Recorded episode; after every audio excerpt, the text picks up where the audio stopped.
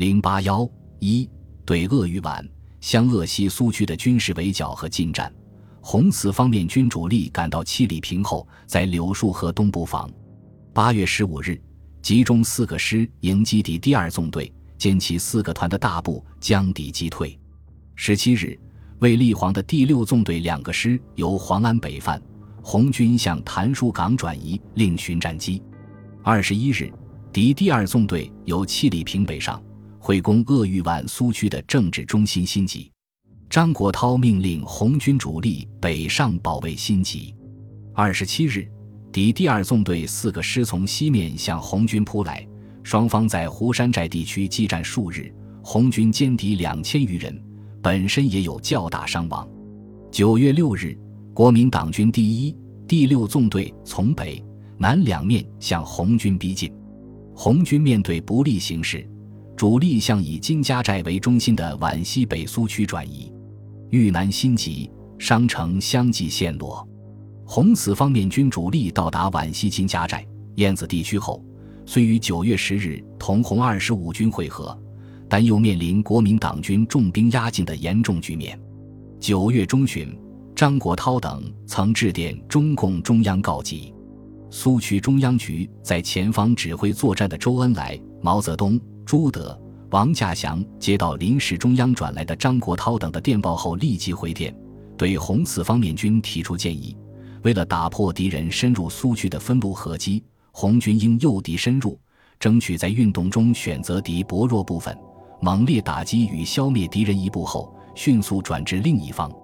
以迅速、果敢、秘密和机动求得各个击破敌人，以完全粉碎四次围剿。但这时，张国焘已由盲目轻敌变为惊慌失措，认为红军只可打一仗，就没有打第二仗的力气了，不愿执行上述正确方针。九月底，红四方面军主力进入英山地区，未获战机。十月上旬，西进重抵黄安附近的高桥、河口地区。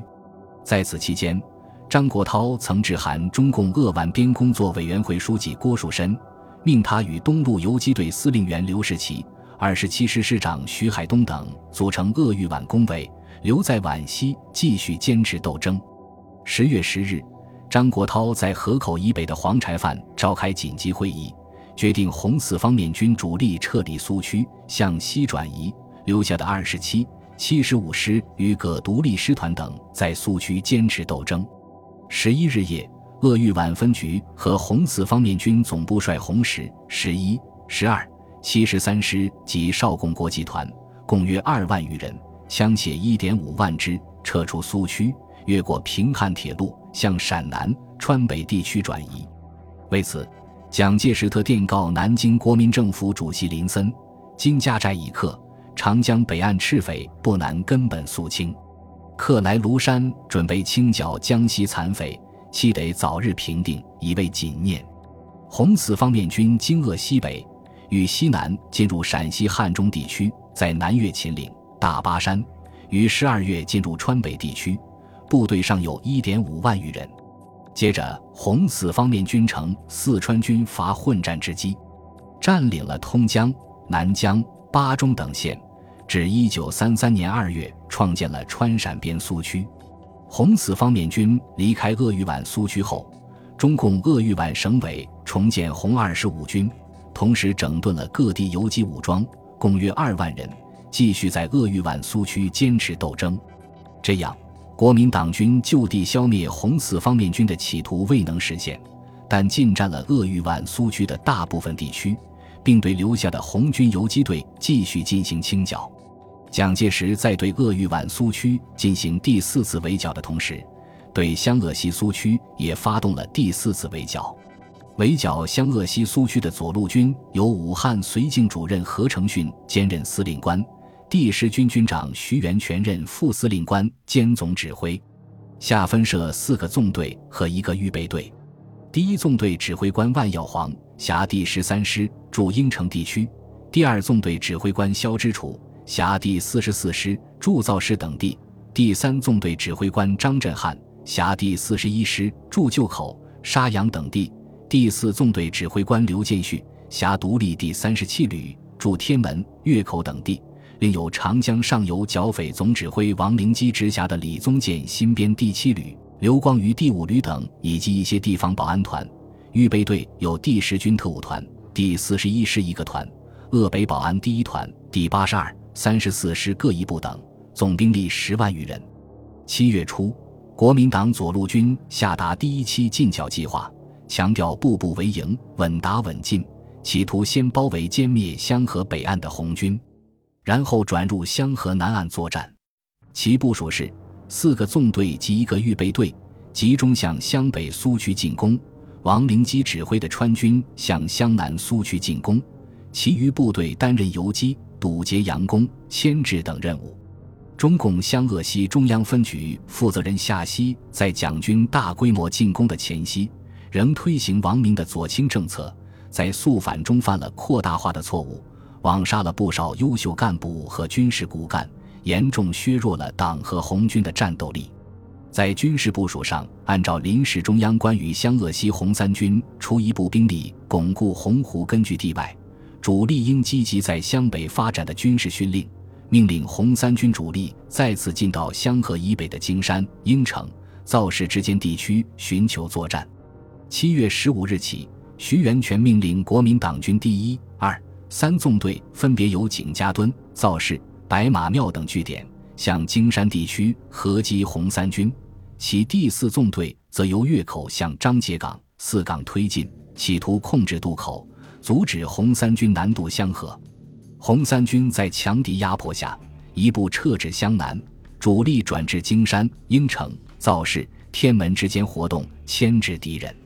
鉴于敌军兵力强大，红三军决定转移到湘南打击川军。七月底。红三军在荆门东南的沈家集和曾家集一带与川军激战。八月初，从湘河西岸的敌军赶来增援川军，因而红军撤至熊口、莲花寺等地。国民党军乘机占领了钟祥、京山、天门、沙洋等地，基本上控制了湘北地区。红军转战湘南，伤亡很大。八月上旬。国民党军制定了旨在摧毁洪湖苏区的第二期进剿计划，相应的调整了作战部署，以第三、四纵队为左翼军，由月口进攻苏区中心区；第一、二纵队留在湘北担任清乡，并作为左翼军总预备队；川军第二十一军两个纵队为右翼军，在东京河西岸担任堵截任务，又以海军一部封锁长江，防止红军南渡。这时。中共湘鄂西中央分局的战略方针由冒险进攻转为消极防御，命令苏区构筑碉堡，准备固守。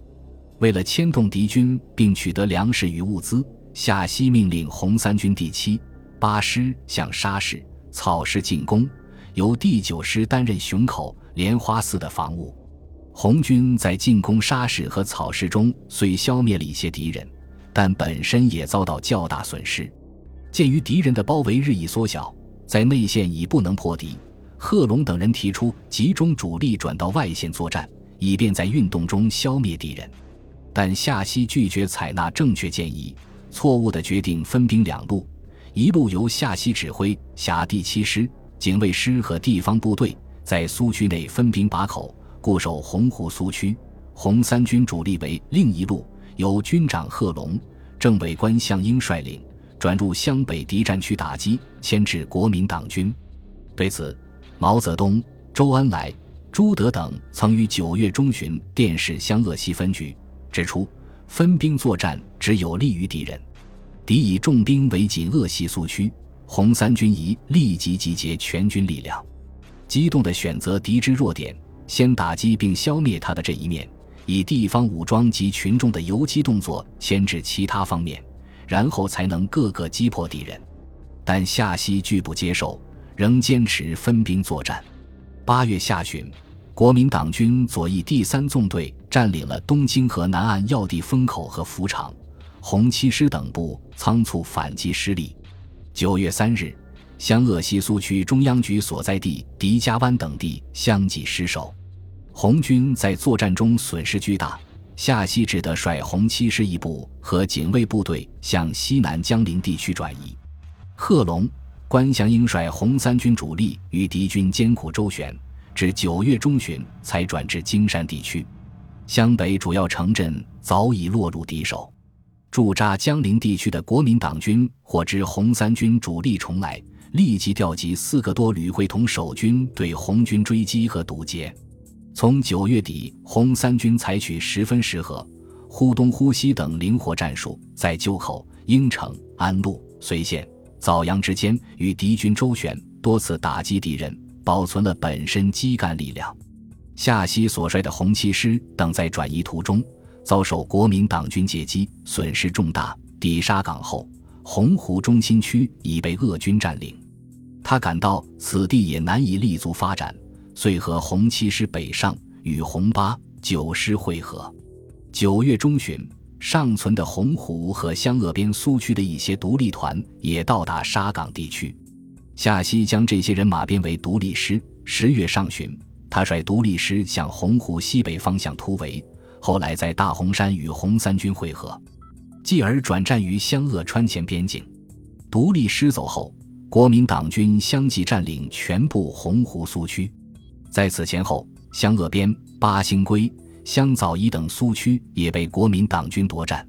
红三军绕道于西南和陕南，于一九三二年年底到达湘鄂边鹤峰地区，准备重新建立苏区，未能实现。一九三三年底进入四川，攻占黔江，准备在湘鄂前区建立苏区，又未能实现。在一年多的时间内，红三军始终处于流动状态，部队由一点四万余人减少到三千人。一九三四年五月，红三军西渡吴江，转战到贵州东部地区，至九月创建了黔东根据地。本集播放完毕，感谢您的收听。喜欢请订阅加关注，主页有更多精彩内容。